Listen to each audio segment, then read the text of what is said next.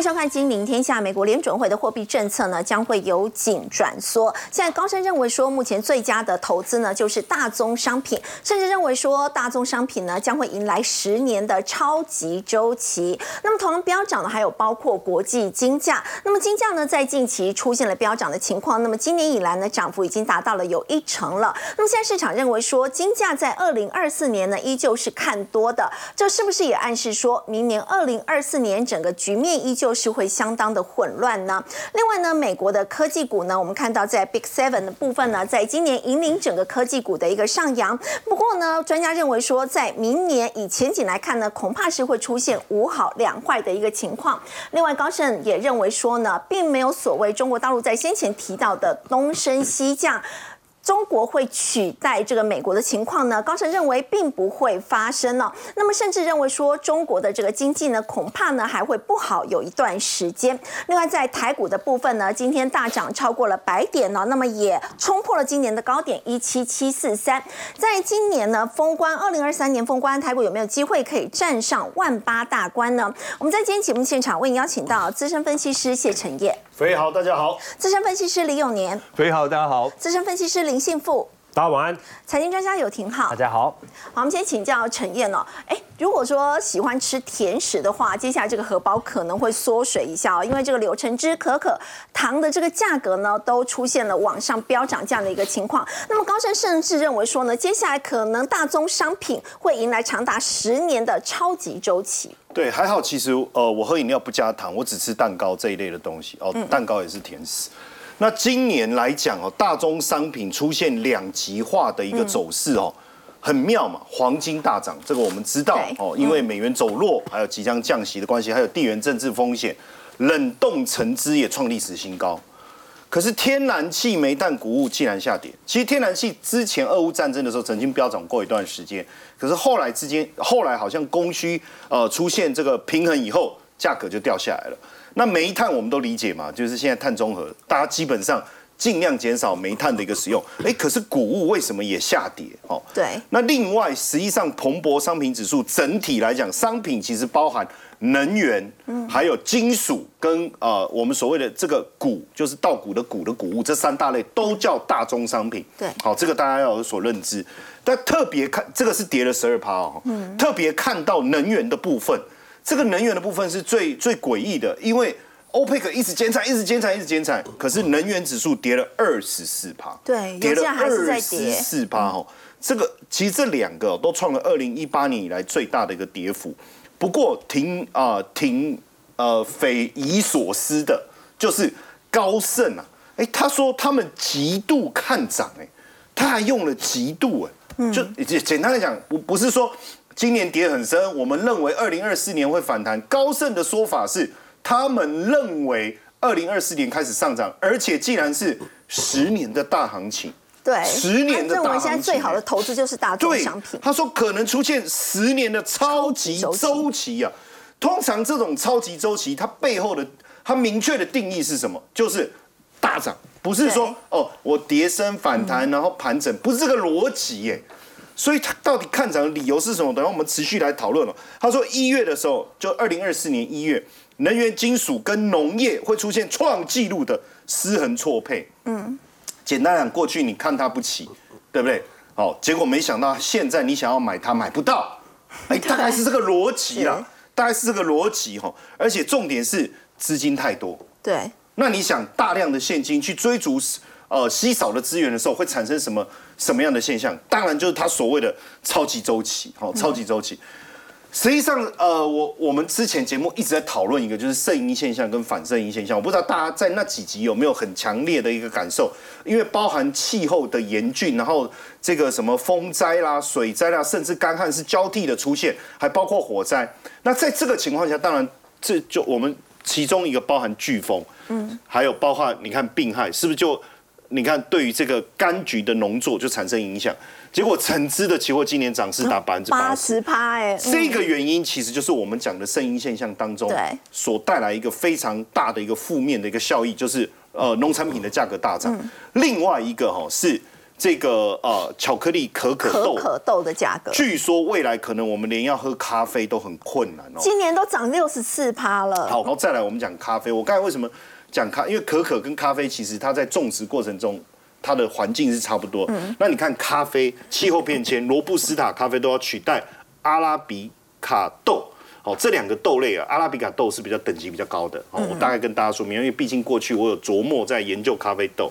那罗布斯塔是等级比较差一点点的，哦大部分罗布斯塔都拿来做三合一的啦。嗯，三合一的。那我们平常喝的那种拿铁有没有？就是阿拉比卡豆。嗯。可是现在种植面积啊，还有包括很多人他开始不种咖啡，尤其是像像越南等等，他们开始去种一些更好的这个农作物，就产生影响。所以二零八零年。阿拉比卡豆会消失哎，嗯，我突然在想，那我要买一堆咖啡豆来储藏，然后未来等到二二零八年再拿出来，有没有可能涨价？当然这有点开玩笑，可是我们从后面这边的解释，可不可以理解高盛为什么极度看涨大宗商品呢？嗯，哦，那当然在这样的情况下，我们继续往下看哦，就是说，呃，是不是大宗商品是一个好的投资？其中大呃黄金算不算大宗商品？算，算，因为我们刚才讲能源、金属跟农产品嘛，吼。那现在地缘政治，就是说，如果你对农产品的投资，还有我们刚才讲能源，你可能心里面还是有一些却步然后，因为毕竟能源在二零二三年跌得很凶。可是黄金，我想大家基本上接受度是非常非常高的。好，《纽约时报》它报道军事冲突，哎，可是军事冲突不是应该结束吗？可是目前看起来军事冲突好像会持续，而且甚至区域可能还会扩散。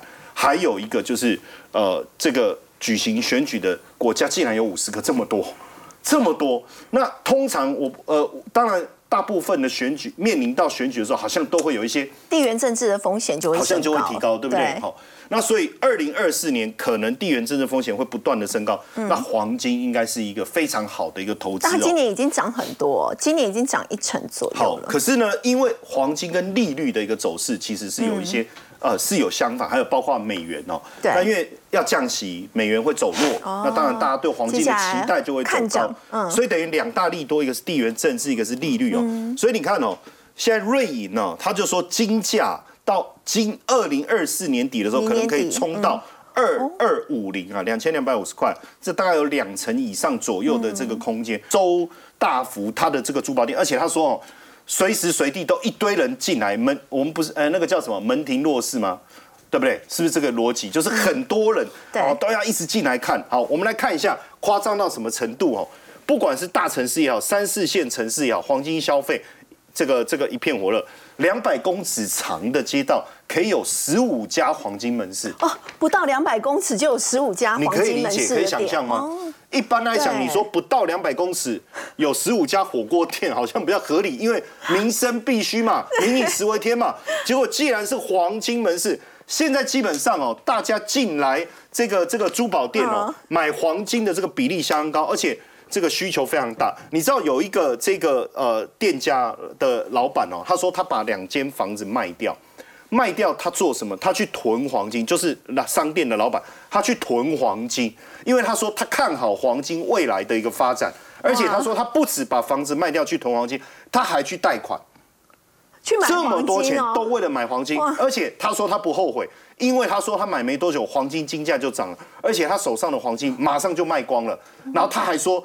他如果能够带更多钱，他会带更多去买更多黄金，所以非常非常热。你看，卖了两栋房子，六百多万呢，六百多万人民币哦，然后去囤黄金。所以现阶段来看，黄金确实成为非常非常热的一个投资商品。嗯，当然我们刚才在讲能源，我也要告诉大家哈。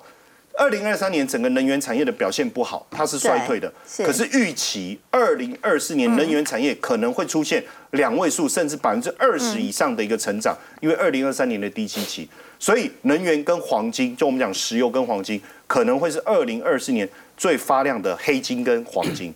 好，刚陈彦导我们看到呢，因为二零二四年目前来看，地缘政治风险呢会持续的升温，所以黄金变成了最佳的避险商品。当然，金价在近期呢已经是出现了飙涨的情况，累计今年以来这个涨幅已经达到了一成左右。当然，金价涨呢，除了是避险的因素之外，我们要请教廷浩，其实也跟美元的部分是比较息息相关的，但是油价的部分就不一定了。啊，没错，基本上我们要这样判定啦，不能用大宗资产的涨跌来判断相关的产品它会涨或跌。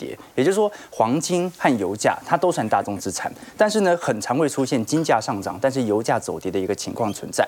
那现在市场上啊，对于明年油价和金价，老实说了，共识是不太一致的。彭博商品指数啊，是从零八年的高点四百七十四块跌到两百九十三块，哦，跌幅五成七，很重。可是之后美国股市哦。连续十年的牛市，对这个彭博商品指数有因此而向上吗？没有哦，从二零一一年的高点呐、跌到一九年，还跌了六成左右啊！是什么意思啊？就是我们可以同时在原油价格八十块的时候经济大好，原油价格只剩二十块，我们也可以经济大好。如果八十块的时候，可以把它解释成需求大好，所以大家对于原油的吹捧不断加深。那它变成二十块的时候，也隐含着企业的成本大幅下滑，我的获利反而可以因此而增高。它跟经济是没有正相关的，没有正相关，它完全取决于市场上的供给关系。那我个人认为哦，我们可以从一支指标来判断未来油价的走势，基本上就是沙地阿拉伯股市哦。为什么这么说？你可以观察到过往的格局哦，沙地阿拉伯股市的股票市场指数啊，它跟西德州原油价格啊，几乎是呈现高度联动。我们要很清楚知道哦，在整个二零二三年，美国股市已经即将创历史新高了。对但是沙地阿拉伯股市由于还在下方震荡，所以原油价格也在下方震荡，它足以说明哦，基本上资本市场给予未来油价的方向，它会提前反映在股票身上。所以我个人认为哦，即便明年你认为经济大好，油价也不一定会大涨；即便你认为明年油价呃明年经济会大坏，油价也不一定会暴跌。它只要供给的速度缩得更窄就可以了。所以我们基本上可以论掉了。我个人认为，你看美国现在普通无铅汽油，这个我们看到 AA 全国的平均成本价，现在每加仑大概在三美元左右。好，现在已经回到前波的几次的低点了。换句话说，这个层面三美元大概是一个长期的支撑。可是你要它回去挑战二零二二年的中旬的五美元，我认为难度是有一点高的。所以原油价格，我觉得不用刻意的去做多或者做空，因为它完全取决于市场上政治博弈的变化。但是金价就不一样了，金价是定量，你只要判断影响金价的几个因子有没有改变，就足以去判断它未来还有没有持续上涨的空间。那基本上你看得很清楚哦，蓝色线是美元指数，黄色线是黄金期货价格指数啊，它基本上就呈现高度反向关系啊。美元指数狂跌的时候，金价就显著上涨哦。那你看得很清楚啊，这个美元指数开始往上升的时候，金价就开始下跌了。所以美国如果明年降息，美元走软的话，金价持续上涨的可能性比较高。没错，所以基本上我们就可以了解到，明年只要有降息的可能性，你也不用降多少，只要有降息的可能性，它基本上就足以让黄金价格保持在多头区间，它只是涨多涨少的问题而已。那你刚才提到嘛，今年金价大概已经涨，了一成。涨一成了，所以这个时间点还可以进去。一成太少了，太少要涨一倍啊！我跟投资朋友理解哦。你看当时在整个一一七年、一八年左右啊，联准会联邦基准率利率在升息环节当中，黄金价格的确受到承压，但是从它升到顶点啊，开始降息开始哦，最后等到它降息结束，涨幅是多少？一百五十三 percent，一成才十帕而已哦。我们至少要赚一倍。再来进行获利了结。那你比如说像是零六年、零七年也是一样，当时联邦基准利率啊，也就是联总会升息到顶以后开始降息，降到结束。黄金价格涨多少？涨了两百七十二 percent 啊，这个比一倍还要来得更多。那包括两千年的经验也是一样啊，涨了一百七十个 percent 啊。换句话说，这个黄金反应降息所造成的拉抬利多，它基本上啊，它所形成的涨幅至少都是一倍起跳。也就是说，二零二四年的黄金价格啊，基本上啊，它不只是什么突破前高的问题哦，这一波直接往三千元、三千美元来做冲刺，我认为反而是有机会的哦。有机会到三千每盎司三千美元，但黄金价格它的整体实质每年的报酬率才多少？零点六四 percent，它只跑赢美元而已啊，所以比现金好一点比现金好一点而已。所以 我们期待的是赚取短期的黄金价差，但是并不是做一个长期的资产配置。如果真的要长期配置，那买点金是犒赏自己，我认为比较实在了。好，要再请教廷浩，之前在节目当中也有提过，在今年美国主要是靠着这七巨头来带领整个科技股。那明年的话呢，你为什么会觉得说是五好两坏，这两坏是哪两坏？啊，对啊，因为今年美国股市的涨幅啊，基本上都是由七只科技全指股来进行带动了对。那这七只科技全指股的带动，也就影响了投行对于明年预测的差距哦。其实，在今年整个二零二三年呢、哦，我们看到红色区块就是由七巨头啊所贡献的标普百指数的年度收益啊，是来到一个显著的正成长，而剩下的四百九十三家股票啊，今年还真的没赚钱，所以哦，它涨这么多。它的原因是因为它真的赚了很多钱，它赚的比去年还要来得多。那其实它四百九十三只股票，为什么本益比这么低呢？没赚钱没赚钱嘛。所以我认为这是一个很自然的迹象啊。今年这些七大科技股无一例外都是软着陆。什么叫做科技股的软着陆？就它的。营收，它的获利从来没有到负增长过，它没有亏过钱，没有赚少去年过。我们看微软的部分，它的季度的营收年增率哦，今年最低最低最低到两个 percent，哎，还增长两个 percent 就回到上行轨道了。Google 的部分呢、也是最低最低来到一个 percent，然后上行到十一个 percent 哦。那很多人说，可是又不只是微软、Google，他们的本益比可能算是稳定，可是辉达就不一样啦，它涨了两百四十个 percent，它的本益比推得这么高，有接近有七十倍左右。那明年这个时候不就很自然会有泡沫破灭的风险吗？也不一定。为什么这么说呢？我们看辉达财报的部分哦，二零二四财年就是今年啦。基本上海通给予的 EPS，预估今年是九点四八块。如果会对算现在的股价，本益比的确很高，大概六十倍左右啊，这要六十年这个同样的 EPS 才赚得回来啊。可是到二零二五财年，也就是明年呐、预估就会拉抬到二十二块了。什么意思啊？现在本来是六十倍的本益比啊，明年马上就会变到三十倍以下了。如果它的股价不变的情况，是为什么？它的获利啊是翻倍这样子增长的。所以我个人认为啦，基本上在这七只巨头当中啊，五好啊，基本上讲的就是辉达啦啊，或者脸书啦、Amazon 啊、苹果，哎、这个不好意思，这个微软和阿发贝哦，稍微两坏的就是苹果和特斯拉。特斯拉的原因在于哦，它在整个二所以其零二三年他五个明年还是持续看好，但是比较稍微不好的就是特斯拉跟苹果没有那么看好。对苹果的部分很简单、i p h o n e 十五卖不赢 iPhone 十四，这是一个市场的共识。那要看一下明年 i 十六的推行速度哦对，它的圈子也太大了，手机市场是日渐饱和。那另外一个是特斯拉，特斯拉是这一次是公布财报之后，真的股价表现也不好，它主要来自于整个二零二三年啊，全球对于车市需求的下滑，加上呢，它本身在降价潮层面，它做了很多的努力，那价格降得越多，那毛利率也压得越低，是。所以它的确受到了市场上的一些压制，这的确有终端需求可能受到的钳制。可是其他的，你像是辉达啦、呃微软啦、阿发贝的部分呢、我个人认为啊，长期前景还是有持续拉抬的空间存在。简而言之啦，明对于明年而言呢、啊我们就有两个主轴。第一个主轴就是明年利率会调降，美元会走贬，所以它可能会形成金价啦或者债券市场价格的拉抬。那第二种逻辑呢是明年同时也会软着陆，一软着陆之后啊，这些科技股就要向上冲了。那谁冲的最快呢？刚才我们提到的这五只啊，明年持续拉抬的速度，我个人认为是可以期待的。所以美国股市明年还有机会再冲一波。没错。明年美国股市呢，在科技巨头带领之下，还有机会再往上攻一波。不过在台股的部分呢，马上二零二三年台股就要封关了，要请教永年哥，在今天已经突破了今年的高点，所以在礼拜五之前呢，这个万八封关有机会吗？我们先下个结论哈，对其实很容易。很容易，对不对？对差一点点，剩一步之遥。对啊，一一点都不这一点都不困难啊！你看，我们今天涨了多少点？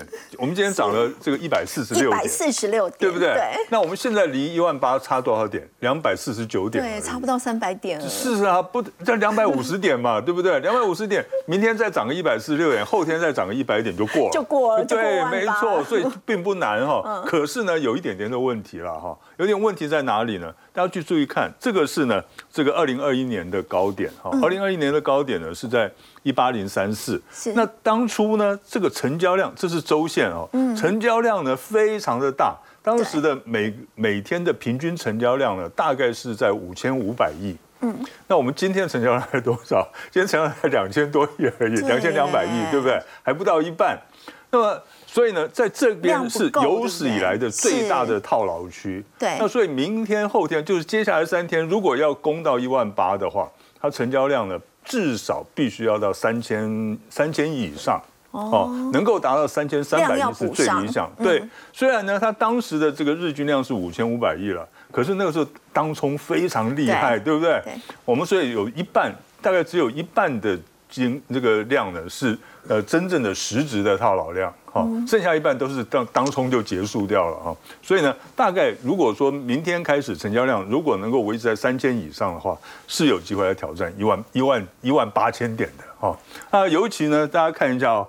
过去四十年哦，美国股市的所谓的耶诞行情，十二月二十二到一月一月三号，它上涨的几率高达百分之七十八哦，哦，很高哎，哦，平均涨幅百分之一点三，这个数量也不少哈。而且呢，美国股市呢到目前为止还是维持强势，然后美元呢是弱势，今天呢台币对美元还是升值了将近一角。嗯。哦，所以再创了波段的新高，所以呢，在这种情况下是非常适合这个外资持续回流的。是，像今天外资又买超一百八十亿，对不对？所以明今天晚上，如果美国股市能够再拉出一根长红，美元指数能够稍微再回回贬一点的话，那明天外资还会继续的大买股票。那我们台湾股市呢，来冲这个一万八千点，我觉得。应该不会有太大问题了。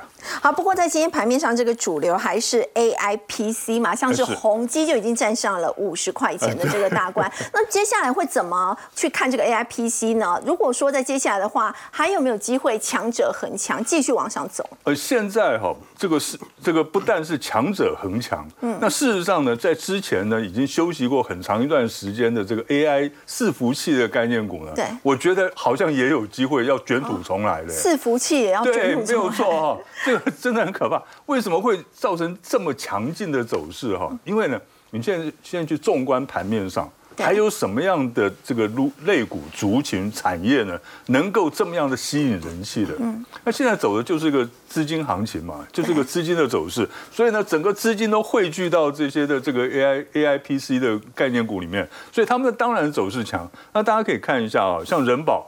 哇，今天涨幅也很大，对不对哈？然后宏基呢，哇，今天还收在五，本来开早盘的时候，大家都以为说，哎，差不多该休息了吧，是不是？结果呢，它十二月份光是十二月份呢，它的涨幅已经超过百分之四十二了。嗯，哇，那很恐怖哎，这哎，宏基这个大牛怎么它飞上天上去了？变成那个小 飞象了啊，真的是太厉害了。那么其实其实它也。不稀奇了，不奇怪哈。为什么？因为你看人保，它人保跟宏基，除了他们的营收是明显的成长之外，那外资呢？对，外资在大买。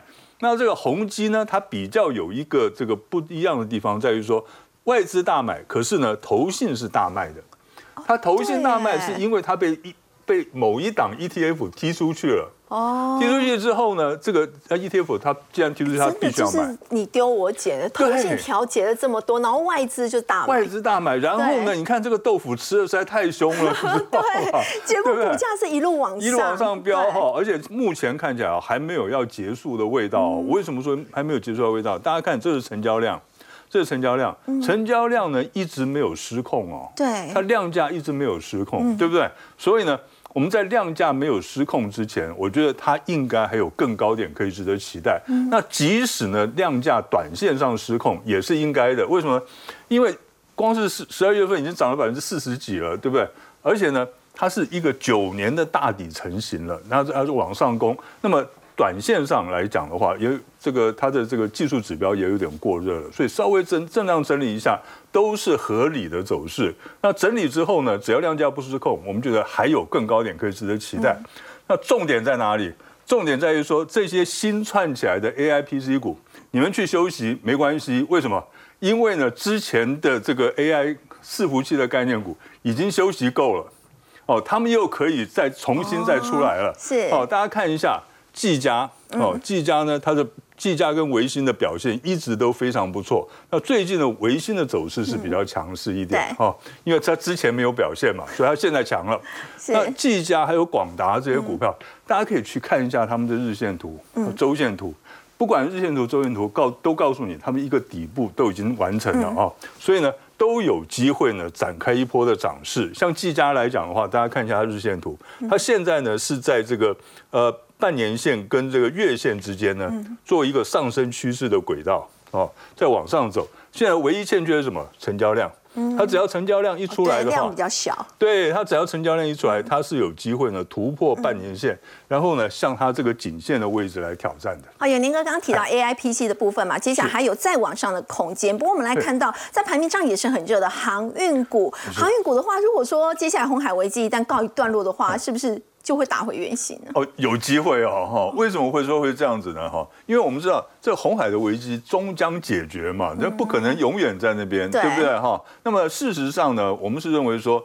呃，它当然跟这个以色列这边的冲突是有连带关系的，对所以如果以色列那边的冲突呢能够平息下来的话，那红海危机大概就解决掉了。那就算还没有平息，现在呢，这个美国召集的这些联合舰队也要开始对，护航，已经开始护航所以。风险已经降得很低了哈。那而且呢，如果说红海的危机解决了以后，那么那我们就要看了，那基本面到底怎么样了？它基本面呢，明年的全球经济成长率趋缓，这个是全世界都知道的事情，不管是美国啦、中东的这个欧洲啦，还有日本啦，都是的经济成长率都会减缓都会减缓哈。那另外一个呢，就是船多货少。哦，因为呢，当初在三年前，哇，那个时候堵塞港塞船的时候，大家拼命造船。嗯那现在呢，船变得很多了，供过于求了。对，会有点供过于求。所以呢，我觉得像是以长荣来讲的话，哈，那长荣还比较好哦。我们先看阳明好了，阳明比较麻烦一点哈是。阳明昨天呢打到跌停板，今天呢虽然是小反弹哈，可是呢，阳明来讲的话，大家看一下。它的前三季的 EPS 一点七四元，是年减百分之九十六点三，减少了快一倍。对 对对，对不对？减少了，而且预估本益比是十九倍哈、是。那这一些的是它基本面的不利的地方。那在于筹码面来讲的话，过去七个交易日呢，投信是卖超七点三万张，不过外资是买超十万张，对。对。哦，也是一样的，就是你丢我捡，是。结果它大涨了，对不对？可是哦，要注意哦，有两个指标性的人物哦，是。第一个是中环，那中环呢，它现在已经变成一个控股公司，一个对一个投资公司一样了哈。那经常呃，操作上经常有一点点这个呃，有点滴答了哈。好，那可是呢，大家注意看哦，它十二月十九号买进阳明六千七百八十六张，然后呢，十二月二十二号就卖出了。嗯，而他赚他赚了一大笔哦，嚯、这次不得了哦。可是他是已经卖出了。另外呢，就是台华，那台华大家都知道，他对这个货柜三雄是情有独钟哈。那他九月十五号到十二月八号呢之间卖出了阳明，卖出了六千七百张，所以呢，两个大咖投资的大户都卖超，所以呢，呃，阳明它的走势呢是比较值得忧虑的是哈。可是呢，长荣就不一样了，长荣为什么不一样呢？大家注意看一下。过去三个礼拜呢，法人合计买超哦十一点八万张对，那么表示怎么样？表示呢，这个大户就是法人还是套在里面的。嗯，法人还在里面，你就不用怕，一定会有反弹，对不对？哈 OK，好。那么可是呢，大家看这是月线图，嗯，这月线图呢，它已经形成一个收敛三角形，它已经碰到上面的下降趋势压力了。哦，所以呢，我觉得再反弹哈，大概。空间也比较有限一点了，所以呢，我会比较建议呢，在航运股方面呢，有获利的话，就稍微调节一下。刚有年哥带我们看到了，在盘面上这个热门股呢，包括在 AI PC 的部分，接下来还有再往上的空间。不在航运股的部分呢，在操作上则是要比较保守一点。不过是刚刚我们提到这个 AI PC 哦，其实现在市场很看好的是这个三 A 的商机，包括说我们刚刚提到的 AI PC，还有这个 AI 四服器以及 AI 手机。要请幸福哥带我们看到 AI 手机，当然第一个要看的就是在联发科。嗯，对哈、我想，呃，今天呢盘中哦，这个联发科已经有冲到了这一千块钱以上哈、那台湾的千金股呢又多了一家哦。那以联发科来看的话，它刚好今天的收盘价就收在整数一千块，对哦，盘中最多一零零五哦，是创二十一个月以来的新高。那也是什么？也是台股里面哦，今天哦，整个 IC 设计上来一个非常重要的，算是领头羊。嗯，因为它的股价虽然不是最高，因为最高是这个四星 KY 然后三千多块。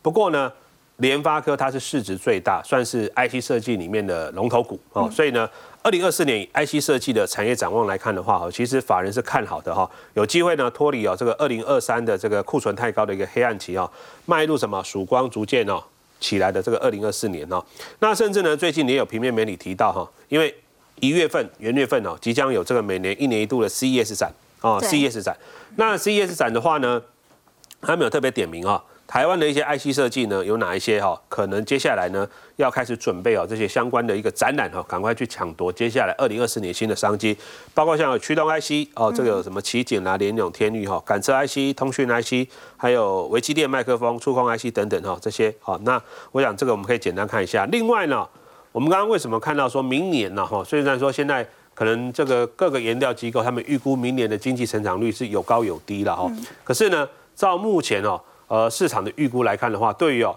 电子产品的四大类来说的话，普遍大家还是看的稍微比较好一点哦。比如说呢，像 PC 哦，去年跟前年都不好，可是明年二零二四年呢，哎，会转为正成长哦，六个 percent。笔电呢也成长六趴哦，然后手机成长四趴，然后伺服器呢成长是是是，因为去年大家应该讲说今年啊，大家虽然看到那个 AI 伺服器哦，成长幅度非常大。可是呢，一般我们讲的传统伺服器，其实今年衰退蛮多的哦，所以它这个应该是把 AI 伺服器跟一般之前的这个伺服器结合起来看哦，所以呢，明年二零二四年会恢复哦这个双位数的成长。然后呢，这边当然有一个。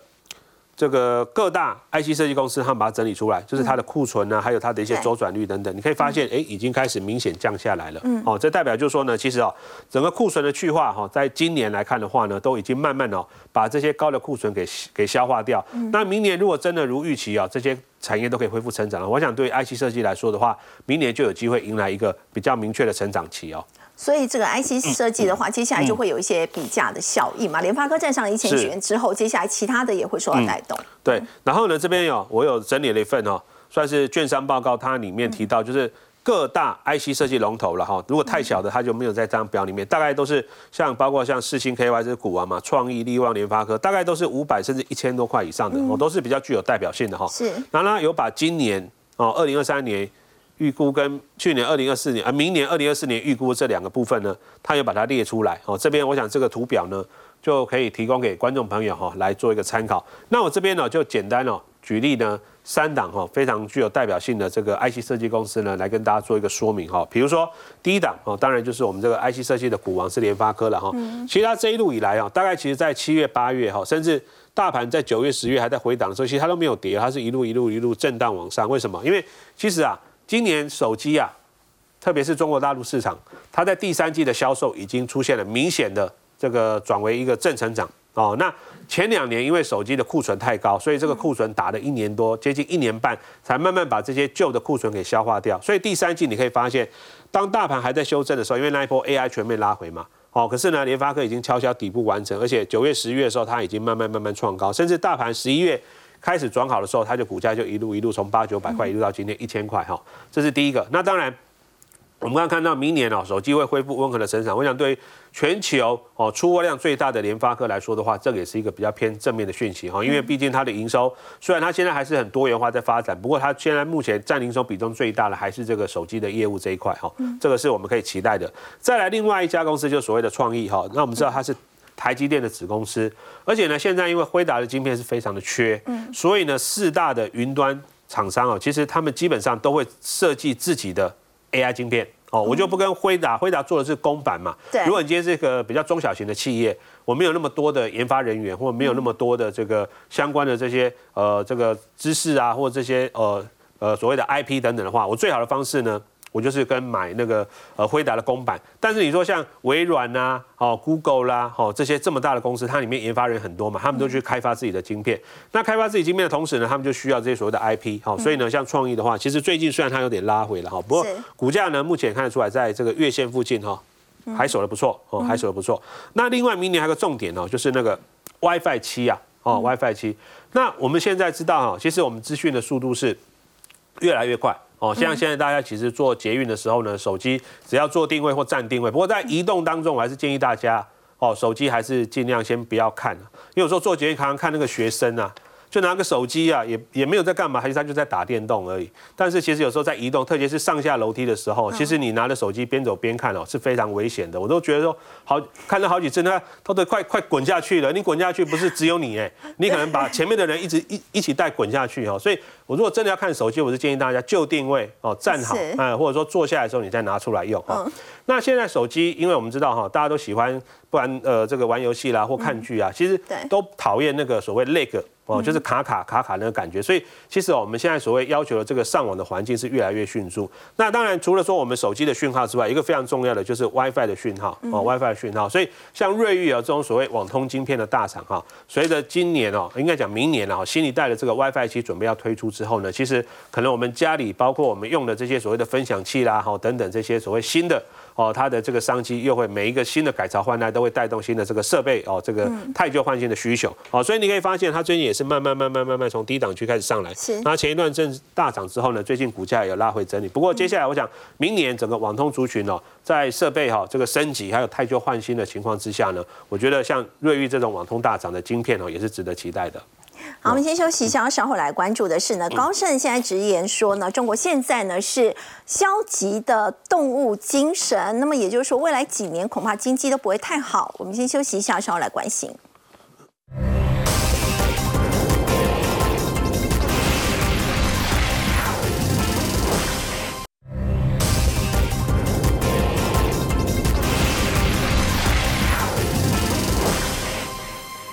好，中国接下来的经济是不是不太妙呢？我们要请陈燕带我们看呢，为什么高盛的总裁说中国出现了消极的动物精神？这是什么意思呢？对比美国的话，反而是积极的动物精神。好，呃，我们先来解释一下，因为是这个凯因斯，这英国经济学家凯因斯所提出来的啊，他也是我的导师了哈。嗯。他提出来，所以大家也知道，我就是是经济学家哈。那基本上他的动物精神的说法是说，我们会我们在失去理性的，就是我在这种受到情绪影响的情况下，我所做的决策，其实都跟情绪有关。就是我情绪很低落，不管外面的环境再怎么好，我做的决策其实都是比较负面的。我情绪很高昂，即便外面的环境再恶劣，我还是会做出非常正面的决定。好，这个就是所谓的动物精神。那因为现在中国很明显，大家可能会觉得说基本面是不是有一些改善？可能呐，哦，有一些改善。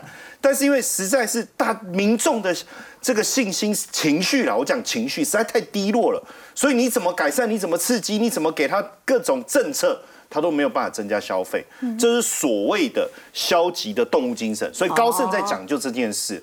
那美国实际上跟我们讲的很像啊。你看我们讲什么裁员啦，什么什么呃信用卡违约攀升等等。可他们还是哦，很很很有信心，花钱哦，这就叫积极的动物精神。哦。他他谈的就是这样，而且呢，现在这个消费信心的一个低落，把这个希望完全压抑下来，已经有多严重？你看哦，Nike，它过去其实中国市场其实就是对他来讲是非常重要的，可是他已经在预期哦，预期哦，二零二四年的收入会疲软，然后呢，原本预计要成长到。这个十九点五亿，可是他只预估十八点六亿，少非常的多，而且主要是受到中国跟欧洲市场的拖累。对，所以他决定要削减这三年要削减二十亿美元，这很简单嘛，就中国的消费支出不断的下滑，这是一个警讯。那当然我们要回顾一下，因为高盛他提出了这个看法哦，可是在今年年初的时候。高盛应该是第一个看好整个中国市场的，对，而且喊出了东升西降，嗯，哦，但是当然他在讲这个消极的动物精神的时候，他也提出来，他们今年做了最大的错误的一个决定，就是看好中国市场。哦，他其实也有讲了，哦，他其实也有讲，而且原本今年。年初就二零二三年年初的时候，他看好大概会有百分之十五的涨幅，结果没有出现。对哦，而且他还提出一个，他说这次他们学到了非常大的教训，中国跟其他新兴市场要分开来看，它两个是完全无法合在一起讨论的。哦，那我想知错能改啦，所以他现在也看出来说啊，中国后面的一个表现。不如预期哦，而且这里面有一个现象，我们特别值得关注哦，就是二零二年底中国证监会颁布了下市新规，嗯，后面当然就有一个下，以前是没有下市规则的哈，就开始下市啊下市，二零二一年是十六家，好，然后呢？去年是四十二家，今年有几家？四十三家。你有没有发现下市的速度变快？对，最主要就是面值下市就低于一块钱，你只要二十个交易日低于一块钱，你就必须下市。当然很很好，很简单的原因。二十个交易日股价低于人民币一块钱，就要下市。当然可能财务的问题，可能经营的问题。可是随着加速越来越多，我们理解到那就是大环境不理想，而且信用不好的人，这叫所谓的失信黑名单，叫老赖。你看哦。既然增长大幅度增长了百多少百分之五十，八百五十九万人呢、对每五十个家庭就有一个失信人呐、嗯，然后呢，信用卡坏账就超过九十天的，也增长了百分之二十六，包含了抵押品赎回权取消也达到五十八点四万。另外一个，当然现阶段看到经济的状况这么惨的情况下，只好想办法增加发债。就他们现在很紧张，说对赶快发债啊，赶快发债。为什么？你必须透过政府发债来支持，不管是基础建设各方面也好。对所以你看哦，他现在。第一季要发债规模是两千两百亿，叫大家赶快赶快把这件事做到。赶快发债来稳定经济稳定。经济。可是到底有没有效果？哈，我们继续往下看哈。那基本上哦，现阶段来看哦，有一个最大的问题，其实还是所谓政策上面的不稳定。你看哦。美国外交政策，他就讲说，政治风险保单有六十家保险公司现在全面停止为外外商承接新保单，就是就是过去可能我在国外经营的时候，我面对政治风险，没关系，我我给你投保，投保政治风险当然，保险公司愿意嗯。保，就代代表不见得会需要理赔嘛。对。对可是现在只剩下四五十四五家业者哦，你看哦，六十家几乎全面停，而且保额从二十亿已经降到五千万。只剩五千万美元，也就大大家认为理赔的可能性太高了，就是中国的政治风险太高了太高了。然后呢，你看哦，去年大型企业购买政治风险的比率，嗯，为什么要买政治风险？不不比较不合理，对不对？可是这个比例却大幅度提升，从二十五到六十八，就是一般的企业不会觉得会面临什么政治风险对，现在不是哦，不是哦，大幅度增加，有没有可能？我们来看一下、哦，这个是华尔沃沃斯 t Juno 他所讲的，你看这是一个苹果的前工程师，好被逮捕了。哎，你你干嘛去逮捕苹果的前公司？这是一个中国人嘛，对不对？好，因为窃取苹果的自动驾驶相关的机密计划，有没有？他有没有承认？他也承承认了。坦诚窃密，他也承认了嗯，而且现在中国是大规模的在窃取，然后利用 AI 去整理这些资料。请问一下，对于外商，你在中国经营，你不但面临到对这个政治不稳定的风险，你也有可能面临什么的？这些机密资机密料可能会被，窃取。所以为什么高盛说他今年做的最大的错误就是看好中国？是好，我们先休息一下，稍后来关注的是全球金融时报公布了这个富有国家的排名，很难想象哦，台湾呢不仅是赢了日本、韩国，而且呢是位列第十四名。台湾人真的这么有钱吗？我们先休息一下，稍后来关心。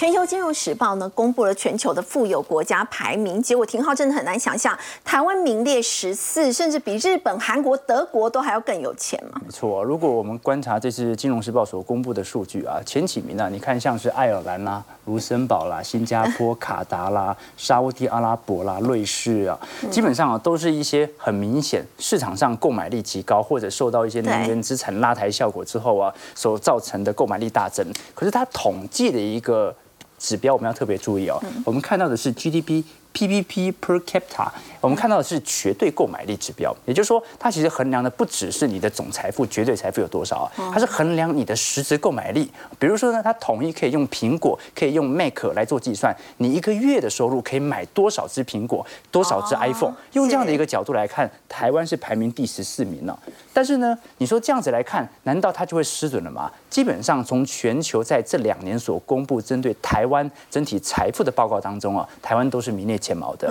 举例来说，安联集团所公布的二零二二年全球财富报告当中啊，它衡量的是全球金融的净资产，是特别剔除掉房地产的流动性资产，比如说股市啊、债市啊。对。这个台湾的部分哦，它是排名第五名哦，一共十三万八千欧元呐、前几名前面。对，是美国啦，或者我们看到啦，像是瑞士啦、丹麦啦、瑞典等等瑞啊嗯。所以台湾基本上在亚洲，如果是从平均净资产来看的话，已经是亚洲第一了哦。对。那瑞信所公布的财富报告也是一样啊，全球的部分呢、大概占全球第十五名左右啊，是二十七万三千七百九十美元。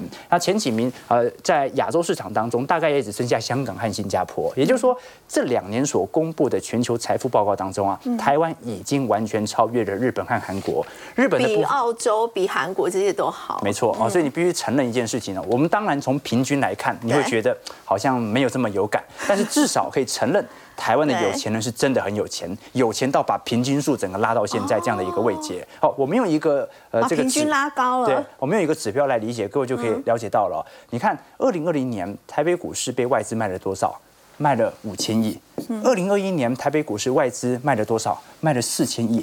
二零二二年卖了多少啊？直接卖了一点二兆。所以从二零二零年以来，国际资金已经调节台北股市卖了两兆。哎但是二零二零年台北股市是多少点呢、是八千点哦。嗯，现在是多少？即将挑战万八要挑战万八了。谁买上来的？对，就是这些有钱人。哦，前阵子我还在看陈彦哥，他买很多那个债券型 ETF 啊，本来当天要下单买个一百张的，不小心按错卖到一千张，啊啊算了，随便啦，就下单好了。钱就是这样花的，你以为这些股票是怎么涨到现在的？好，你可以了解到哦，这个就是资产转移的一个速度哦。我必须承认啊，就是说台湾其实有很多数据，你都可以看得到这种藏富于民的现象哦。对举个例子来说哦，你像最近比较流行那个 Johnny Walker 嘛，你看台湾乐生苏格兰威士忌啊，全球在二零一九年的时候早就已经是第四大买家了。是一八年、一九年这种台商回流潮啊，这种海外的购置量就在大幅的攀升当中。前几名分别是美国、法国、新加坡，第四名就是台湾了。台湾台湾人有酗酒文化吗？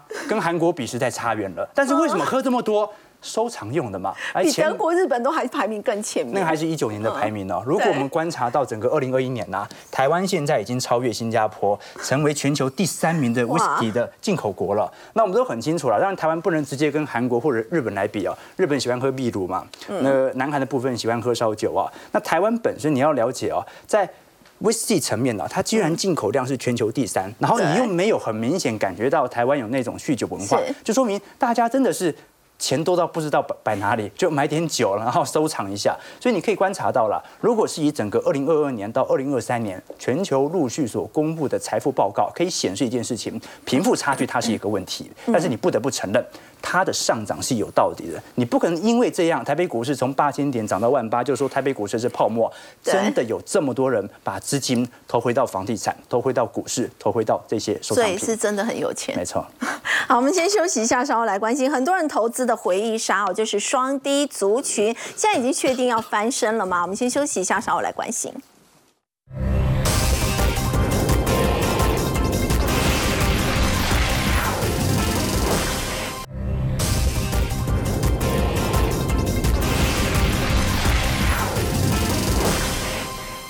我要请教永年哥，很多人投资的这个回忆杀是双低族群啊，这个面板现在减产稳报价，那么低润的报价也在走阳，是真的已经要谷底翻身了。OK，我相信呢，这双低呢，一定是很多人心里的痛啊。对 OK，好，这个一套就是十几二十年是哦。OK，好，不过呢。哎，最近呢，我们看起来，哎，好像呢有一点要这个咸鱼翻身的味道了啊、那我们可以看啊，那个 TrendForce 啊，它的报告显示说，二零二三年第四季呢，DRAM 的合约价格预计呢，大概可以季增百分之十三到百分之十八。嗯。那 NAND Flash 合约价格预计季增是百分之十到十五。哎，看起来已经有点止跌翻扬了哈、所以呢，我们看一下南亚科。那南亚科呢，它的走势呢，其实你可以看，它在这边呢呈呈现盘整区，已经盘整很久，然后现在呢，终于突破了哈，终于突破。那么最主要的是怎么样？因为上游细晶圆的库存已经开始下降了，那表示怎么样？它的记忆体的最坏的时刻也已经过了已经过去了啊、那么从十一月以来哦，大家注意看哦，十一月以来外资是买超了七点五万张。嗯那原本呢？投信是站在卖方的，看到没有？投信站卖方，这个时候呢，外资站在买方，这又是你丢我捡，对不？对那结论是怎么样？几乎都是外资赢，哦，对不对？哦，OK，好，所以呢，你可以看一看这边呢，外资在买的时候，哇，一路往上走，这个头信在卖，可是现在呢，你没有看到。投信也开始翻多喽，对所以投信现在跟外资是同步的在做多，所以呢可以注意一下哦。是哈对。那另外呢，就是呢，呃，群创面板的群创嗯这这个面板的群群创创啊，面板群创呢，因为它是怎么样，它已经投入半导体封装的这个产业，那二零二四年下半年要开始生产了哈。那 A I P C 呢，笔电还有手机啊换机潮马上要来了，所以过去四个交易日，外资翻多买超多少张？哎，买超过哎将近十二万张哎，对，四天的时间买这么